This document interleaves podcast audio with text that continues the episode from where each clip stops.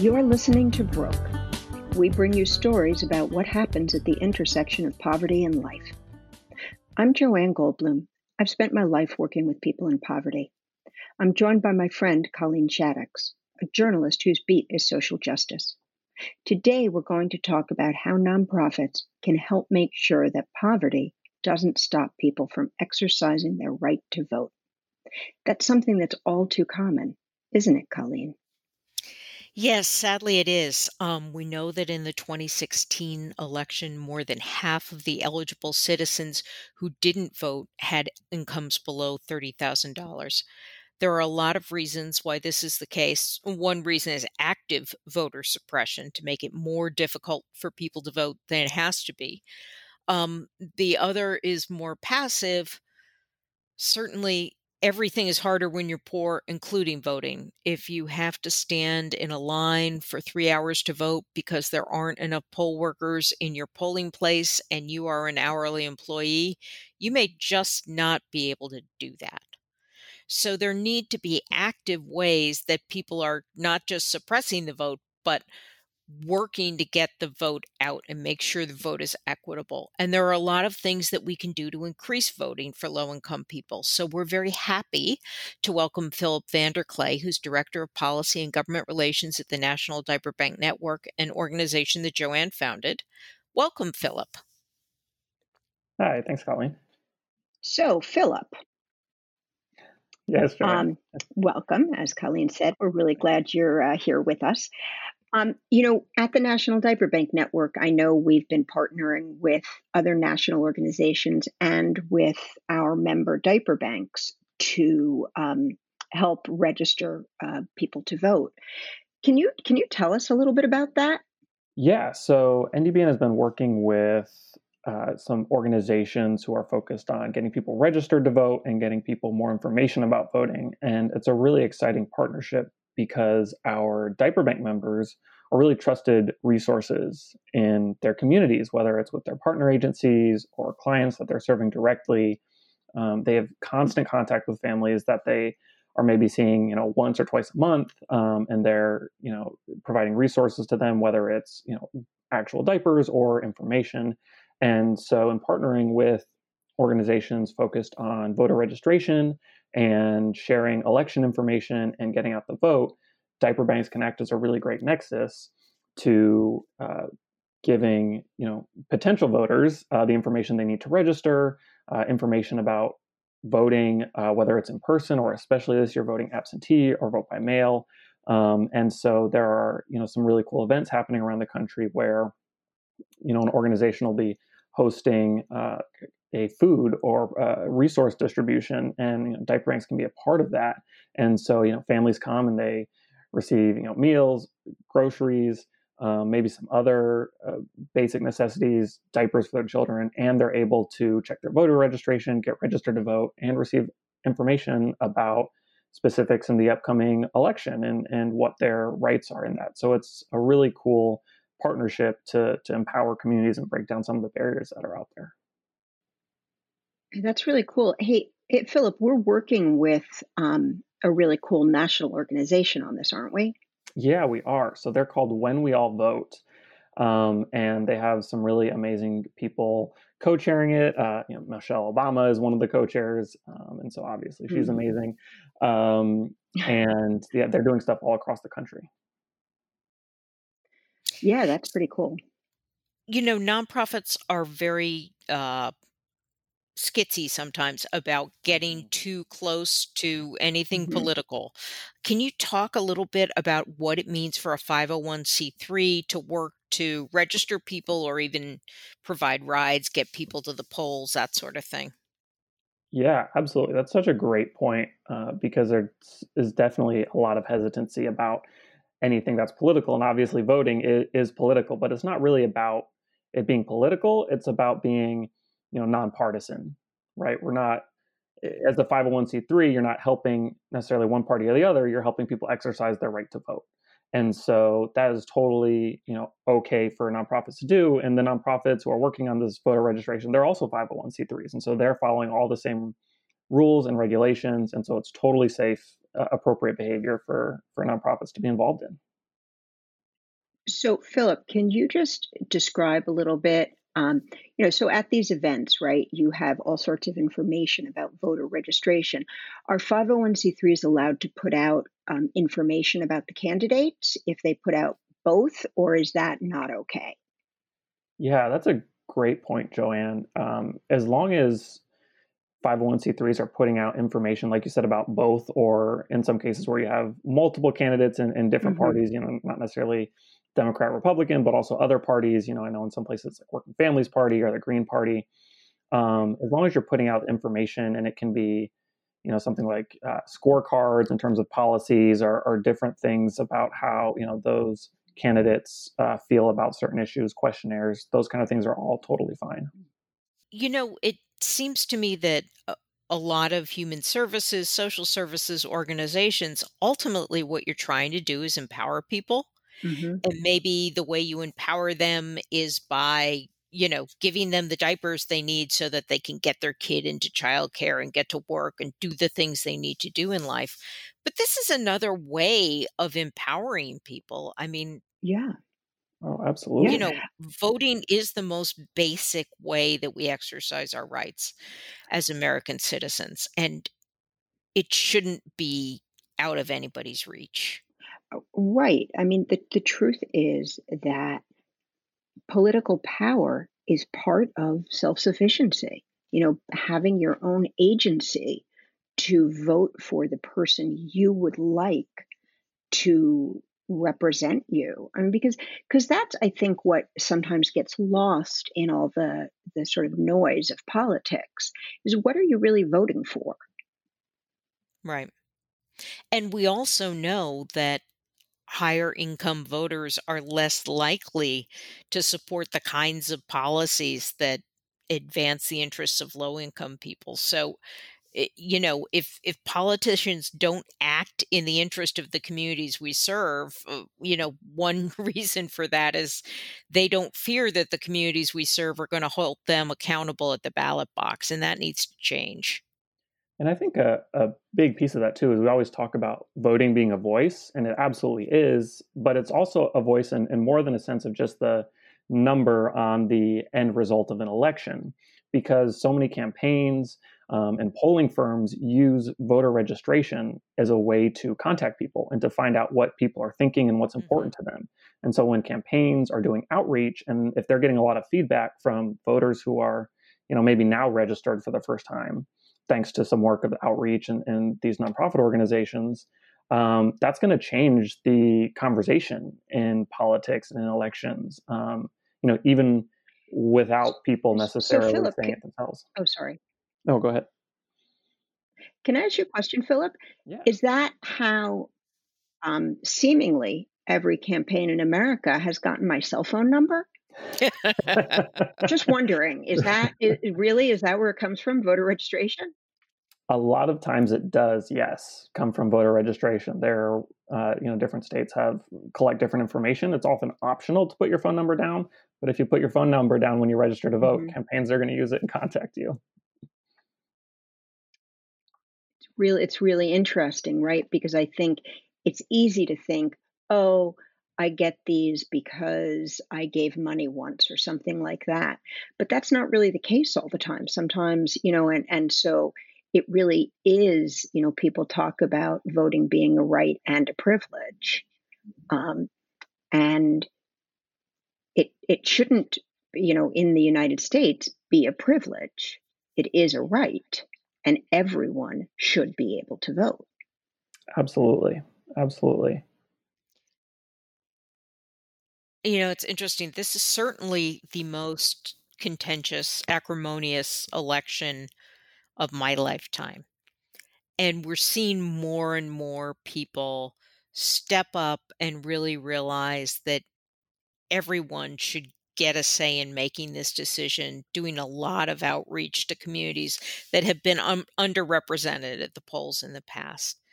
I, right. I wonder if either of you think that this is something that's going to continue from here on out. Will will nonprofits now see this as part of their mission? That one of the things we need to do on behalf of the people we serve is to really make sure that they have good access to the polls.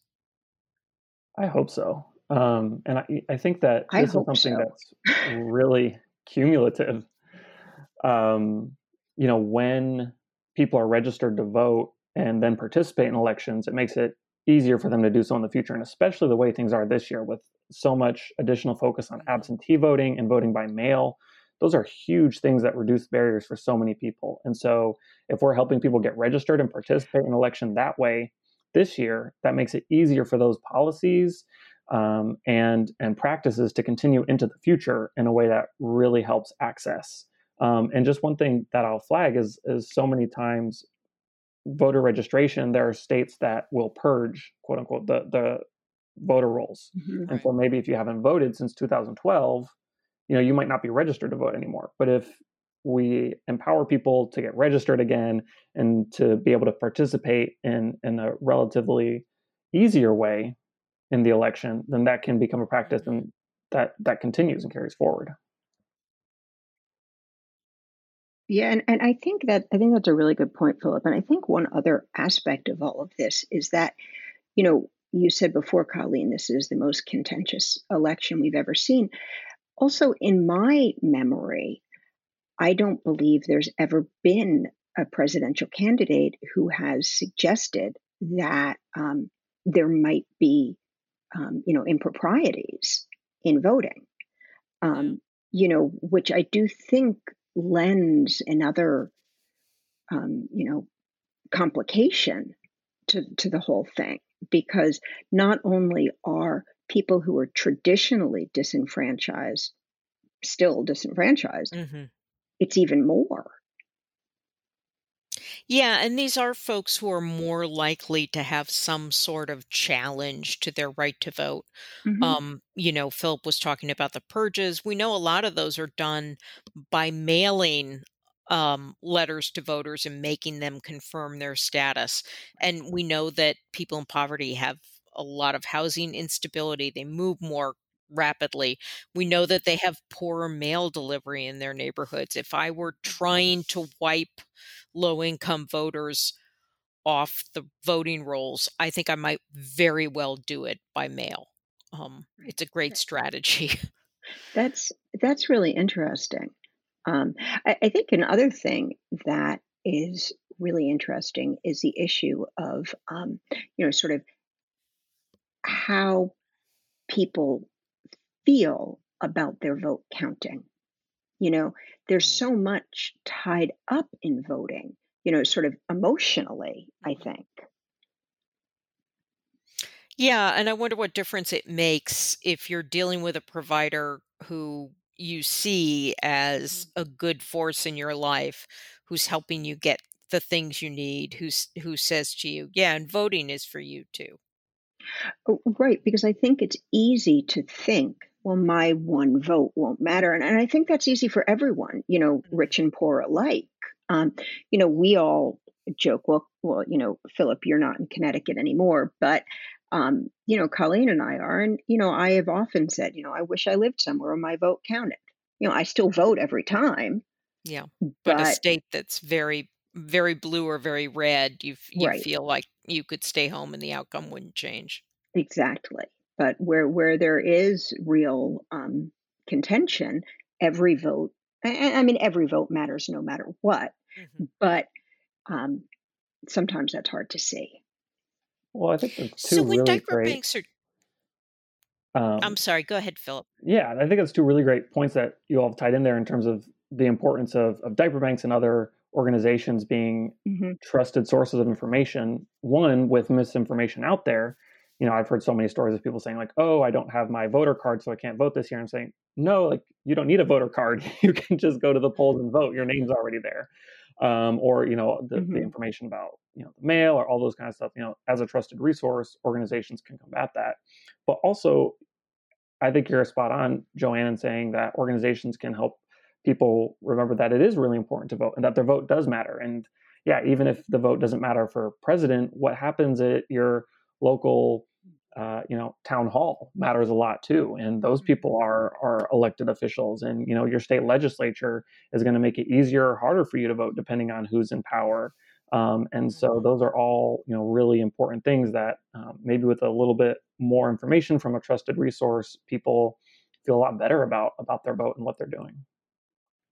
So that's a really good point, and and I, I feel like I was we we were remiss not bringing it up before, but absolutely, local politics are politics, and local politics impact everybody's life in a very significant way. Um, you know, some would say more than national politics. Yeah. And you're much more empowered to do something about it. You know, I can call up people on my local board of selectmen. I can call up my state senator representative. You know, they're not answerable to millions of people. Right. So my little voice is is something they have to keep in mind. Well, Colleen, do you want to tell us a little bit about the work you've been doing? You know, we want to talk about hyperlocal. You've done some really, really interesting stuff in your town. I have done some stuff in my town. um, so I I live in a, a pretty conservative town. Um, and after the 2016 election, I organized a, a local group. uh, I'm sorry, not me. Lots of people organized a local group to um, to push back for things that were important to us, like um, marriage equality, immigrants' rights, things like that.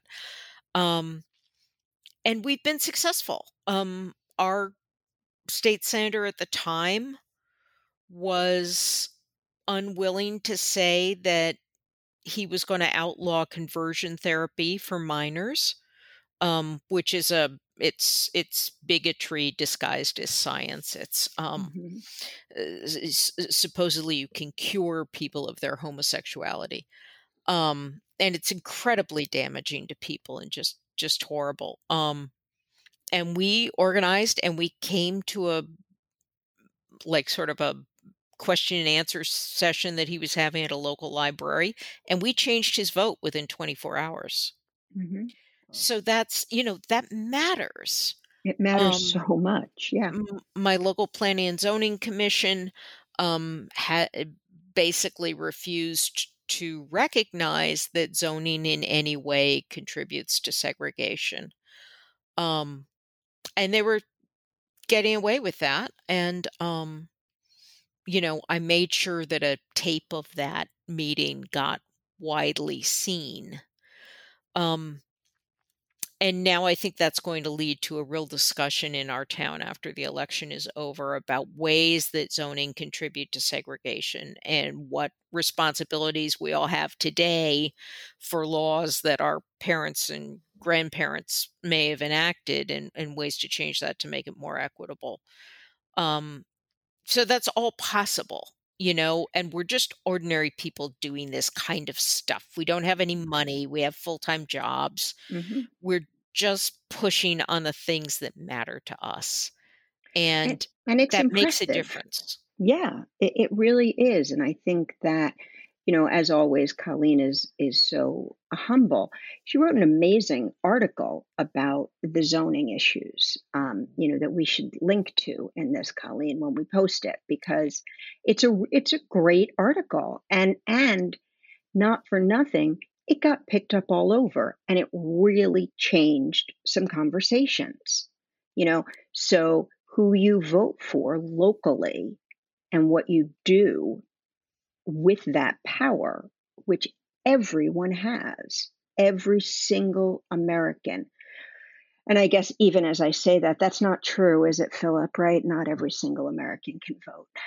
Yes, that is correct. Um, unfortunately, there are many places where um, people who maybe previously had uh, felony convictions um, cannot vote, and so there there are lots of barriers even there. Hmm But you definitely and Which is actually another thing I'm sorry. I just wanted to do a commercial for um paying off people's fines and fees in Florida's. Uh, hmm people who had a felony conviction and have served their time have regained their right to vote, but that right is held up if they still owe fees for, you know, you have to pay for your own parole officer and things like that. They're ridiculous sort of debtors' prisons models. Um, but there's a national drive to raise money for that, and they're more than halfway there to pay off all the fees in Florida. So I thought, you know, I thought Mike Bloomberg did it. I thought no, it, no, no, they're no. they're still several million dollars away. He made a very significant contribution, mm-hmm. but there is there is further to go. Okay, that's great to know. What what were you going to say, Philip? I was just going to tie back to some of the local stuff you were talking about and just say that sometimes people have a, an idea that elected officials don't care what voters think or what people think. Um, but their jobs depend on it. So they actually care a lot. And especially when you get down to the local election and those elections are decided by a couple hundred or maybe 10, or I believe there was in one case in Connecticut a, a time when it was six votes. Um, and in Florida or in yeah. Virginia, there was actually a few years ago an election that was tied and they had to flip a coin to decide the winner and and so those elected officials pay a lot of attention to what people are saying about them and what voters might be feeling about them because their jobs depend on it and so they're actually very well, tuned in such... when people register to vote and and are unhappy with their job and i think that example of you know a tie really tells you every vote matters and if you're the one person who was didn't vote but meant to, hmm. you could have been the person that elected the candidate of your choice.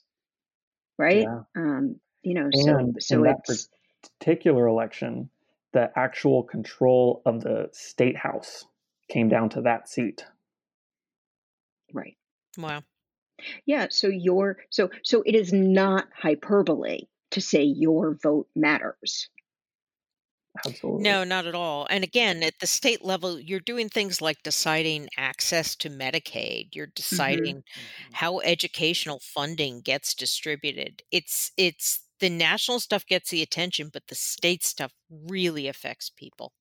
Right. Sales taxes, state tolls, taxes, income tax, um, and expenditures. So much of it, you're right, is state. And um, you know, it's it's really really important. Philip, what kind of commitment does a nonprofit have to make um, to help their constituents register? How much work is it? Like, what might a typical event look like? Yeah, that's a really great question. Um, you know, it's I, I think in line with a lot of the same information sharing that nonprofit organizations are already doing with the communities that they serve. Uh, you know, a lot of nonprofits are doing stuff around the census. This is very similar. Registering to vote is filling out a form. Mm-hmm. And so if you're giving people, you know, a tablet and say, hey, here you go, you can check if you're registered to vote. And then in two minutes, register to vote if you're not already registered. Um, and I'm here to help you walk through that or did you know about vote by mail so that you know i get that you're working on tuesday on election day so here's a way that you can fill it out beforehand and turn it in and have your vote counted without having to miss work or without having to stand in line for four hours and worry about childcare and all that other stuff and so it's just that information sharing in just a few minutes with yeah. a client that that makes all the difference and and i think it's also really important for people to realize people who um, run businesses or own stores or retail establishments or anywhere, you can give people time off to vote. You know, hmm. um, like for example, at the National Diaper Bank Network, we don't you don't have to take PTO to vote. You don't have to, to use your your yeah. time um, to vote because we consider it uh, really something that is your you know it's a civic duty, and we don't just like um, many employers um, pay people when they're on jury duty to civic duty. And so, you know, business owners um, can make that decision. And, and we really encourage that. And again, it's not partisan. You're not telling people who to vote for. You're saying this is really important. It's so important to our company that we will give you time off to do it. That's right. That's a great point. You know, even just letting people know that they have that option. You know, some people might be too scared to ask for it, and so miss election day. Right. So that's really great. Yeah. Good point. You know, we always talk in nonprofits about being strength based mm-hmm. and not just seeing our clients in terms of, you know, frequently it's the need that brings them, right? I'm hungry, I'm sick, I'm whatever. Um, but voting is a strength that we all have. Um, and it's wrong to not give everybody the opportunity to to exercise that strength. It just seems so on mission to me for right, right. any any nonprofit that's trying to elevate people. Yeah, you're right. Yeah, I really like how you said that. Philip, are there um, organizations that community based nonprofits can be reaching out to right now who would help them with their get out the vote efforts? Yeah, definitely. Um, you know, we mentioned uh, when we all vote earlier, so that's whenweallvote.org, and they are doing really awesome work across the country. Uh, and also, iwillvote.org is another organization doing really great work getting information out there, and they have really awesome, easy to use websites where you can just mm. pull it up and check your own voter registration, um, check the voting rules and laws in your state um, because that's such an important part of this is it's different state to state and so they've set mm-hmm. up their mm-hmm. website so that you can bring up the information about your own state um, and share that with with your clients and the people that you're serving very easily because they've already got the website built out yeah i realize that right now anybody who's doing community based work is working two three four times as hard because of the covid crisis so it's it's an odd time to be asking a nonprofit to do an extra thing, but really, this is something that can work pretty seamlessly into what most folks already do with the help of these organizations that give you the information you need to be effective. Absolutely. Yeah. Yeah, that's absolutely right. Well, this has been great, Philip. Any any other tips that you want to give to nonprofits before we close? You know, I just think that one of the most important things is that you are a trusted source of information. And that means so much in a time where people are really skeptical about politics and about the information's out there. And there's a lot of efforts, as you mentioned earlier, to dissuade people from voting and to make things too hard or confusing. And so simply you know telling people hey this is this is your right like you said colleen this is your power and yeah. um, here's an easy way for you to exercise it and it matters um, i think is is just so important and the resources are out there and and so just sharing that you know website can can maybe be all it takes to help someone uh, overcome some barriers and, and, participate in in the electoral process and, and exercise their right and their power. Terrific. Thanks philip Mm, thanks so much. Thank you for listening to Broke. If you have a story to tell, we want to hear from you. You can send us an email at americanbroke at gmail.com. Philip, it was so lovely to have you. And Joanne, it is always lovely to talk with you. Right back at you, Colleen. Always a pleasure. And again, thanks, Philip.